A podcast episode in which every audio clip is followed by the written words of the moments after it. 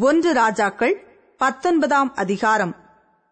எலியா செய்த எல்லாவற்றையும் அவன் தீர்க்கதரிசிகள் எல்லாரையும் பட்டயத்தாலே கொன்று போட்ட செய்தி அனைத்தையும் ஆகாப் ஏசபேலுக்கு அறிவித்தான்.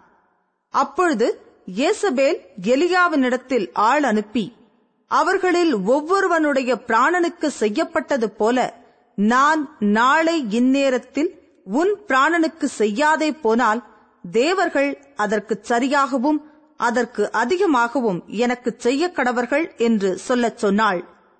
அவனுக்கு அது தெரிந்தபோது எழுந்து தன் பிராணனை காக்க யூதாவைச் சேர்ந்த பெயர் சிபாவுக்கு புறப்பட்டு போய் தன் வேலைக்காரனை அங்கே நிறுத்திவிட்டான். அவன் வனாந்திரத்தில் ஒரு நாள் பிரயாணம் போய் ஒரு சூறைச் செடியின் கீழ் உட்கார்ந்து தான் சாக வேண்டும் என்று கோரி போதும் கர்த்தாவே என் ஆத்துமாவை எடுத்துக் கொள்ளும். நான் என் பிதாக்களை பார்க்கிலும் நல்லவன் அல்ல என்று சொல்லி ஒரு சூறைச் செடியின் கீழ் படுத்துக்கொண்டு நித்திரை பண்ணினான். அப்பொழுது ஒரு தூதன் அவனை தட்டி எழுப்பி எழுந்திருந்து போஜனம் பண்ணு என்றான். அவன் விழித்து பார்க்கிறபோது இதோ தழலில் சுடப்பட்ட அடையும் ஒரு பாத்திரத்தில் தண்ணீரும் அவன் தலைமாட்டில் இருந்தது. அப்பொழுது அவன் புசித்து குடித்து திரும்ப படுத்துக் கொண்டான். கர்த்தருடைய தூதன் திரும்ப இரண்டாந்தரம் வந்து அவனை தட்டி எழுப்பி எழுந்திருந்து போஜனம் பண்ணு. நீ பண்ண வேண்டிய பிரயாணம் வெகு தூரம் என்றான். அப்பொழுது அவன் எழுந்திருந்து புசித்து குடித்து அந்த போஜனத்தின் பலத்தினால் நாற்பது நாள் இரவு பகல் ஓரேப் என்னும் தேவனுடைய பர்வதம் மட்டும் நடந்து போனான். அங்கே அவன் ஒரு கெபிக்குள் போய் தங்கினான். இதோ கர்த்தருடைய வார்த்தை அவனுக்கு உண்டாகி அவர் எலியாவே இங்கே உனக்கு என்ன காரியம்? என்றார். அதற்கு அவன் சேனைகளின் தேவனாகிய கர்த்தருக்காக வெகு பக்தி வைராக்கியமாயிருந்தேன். இஸ்ரவேல் புத்திரர் உமது உடன்படிக்கையை தள்ளிவிட்டார்கள். உம்முடைய பலிப்பீடங்களை இடித்து உம்முடைய தீர்க்கதரிசிகளை பட்டயத்தினால் கொன்று போட்டார்கள். நான் ஒருவன் மாத்திரம் மீதியாயிருக்கிறேன். என் பிராணனையும் வாங்க தேடுகிறார்கள் என்றான். அப்பொழுது அவர் நீ வெளியே வந்து கர்த்தருக்கு முன்பாக பர்வதத்தில் நில் என்றார். அப்பொழுது இதோ கர்த்தர் கடந்து போனார். கர்த்தருக்கு முன்பாக பர்வதங்களை பிளக்கிறதும் கண்மலைகளை உடைக்கிறதுமான பலத்த பெருங்காற்று உண்டாயிற்று. ஆனாலும் அந்த காற்றிலே கர்த்தர் இருக்கவில்லை. காற்றிற்கு பின் பூமி அதிர்ச்சி உண்டாயிற்று. பூமி அதிர்ச்சியிலும் கர்த்தர் இருக்கவில்லை. பூமி அதிர்ச்சிக்கு பின் அக்கினி உண்டாயிற்று.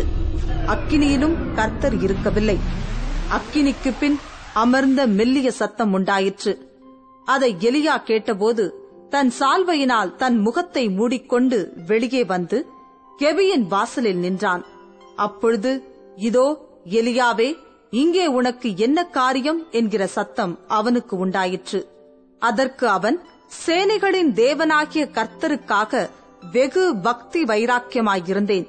இஸ்ரவேல் புத்திரர் உமது உடன்படிக்கையை தள்ளிவிட்டார்கள். உம்முடைய பலிப்பீடங்களை இடித்து உம்முடைய தீர்க்கதரிசிகளை பட்டயத்தினால் கொன்று போட்டார்கள். நான் ஒருவன் மாத்திரம் மீதியாயிருக்கிறேன்.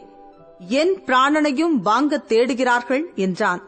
அப்பொழுது கர்த்தர் அவனை பார்த்து நீ தமஸ்குவின் வழியாய் வனாந்திரத்திற்கு திரும்பிப் போய் ஆசகேலை சீரியாவின் மேல் ராஜாவாக அபிஷேகம் பண்ணி பின்பு நிம்சியின் குமாரனாகிய எகுவை இஸ்ரவேலின் மேல் ராஜாவாக அபிஷேகம் பண்ணி ஆபேல் மேகோலா ஊரானான சாப்பாத்தின் குமாரனாகிய எலிசாவை உன் ஸ்தானத்திலே தீர்க்கதரிசியாக அபிஷேகம் பண்ணு. சம்பவிப்பதாவது ஆசகேலின் பட்டயத்திற்கு தப்பினவனை எகு கொன்று போடுவான். எகுவின் பட்டயத்திற்கு தப்பினவனை எலிசா கொன்று போடுவான். ஆனாலும் பாகாலுக்கு முடங்காதிருக்கிற முழங்கால்களையும் அவனை முத்தம் செய்யாதிருக்கிற வாய்களையும் உடைய ஏழாயிரம் பேரை இஸ்ரவேலிலே மீதியாக வைத்திருக்கிறேன் என்றார். அப்படியே அவன் அவ்விடம் விட்டு புறப்பட்டு போய் பன்னிரண்டு ஏற்பூட்டி உழுத சாப்பாத்தின் குமாரனாகிய எலிசாவைக் கண்டான். அவன் பன்னிரண்டாம் ஏரை ஓட்டிக் கொண்டிருந்தான். எலியா அவன் இருக்கும் இடமட்டும் போய் அவன் மேல் தன் சால்வையை போட்டான். அப்பொழுது அவன் மாடுகளை விட்டு எலியாவின் பிறகே ஓடி நான் என் தகப்பனையும் என் தாயையும் முத்தம் செய்ய உத்தரவு கொடும்.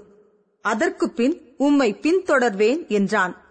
அதற்கு அவன் போய் திரும்பி வா. நான் உனக்கு செய்ததை நினைத்துக்கொள் என்றான்.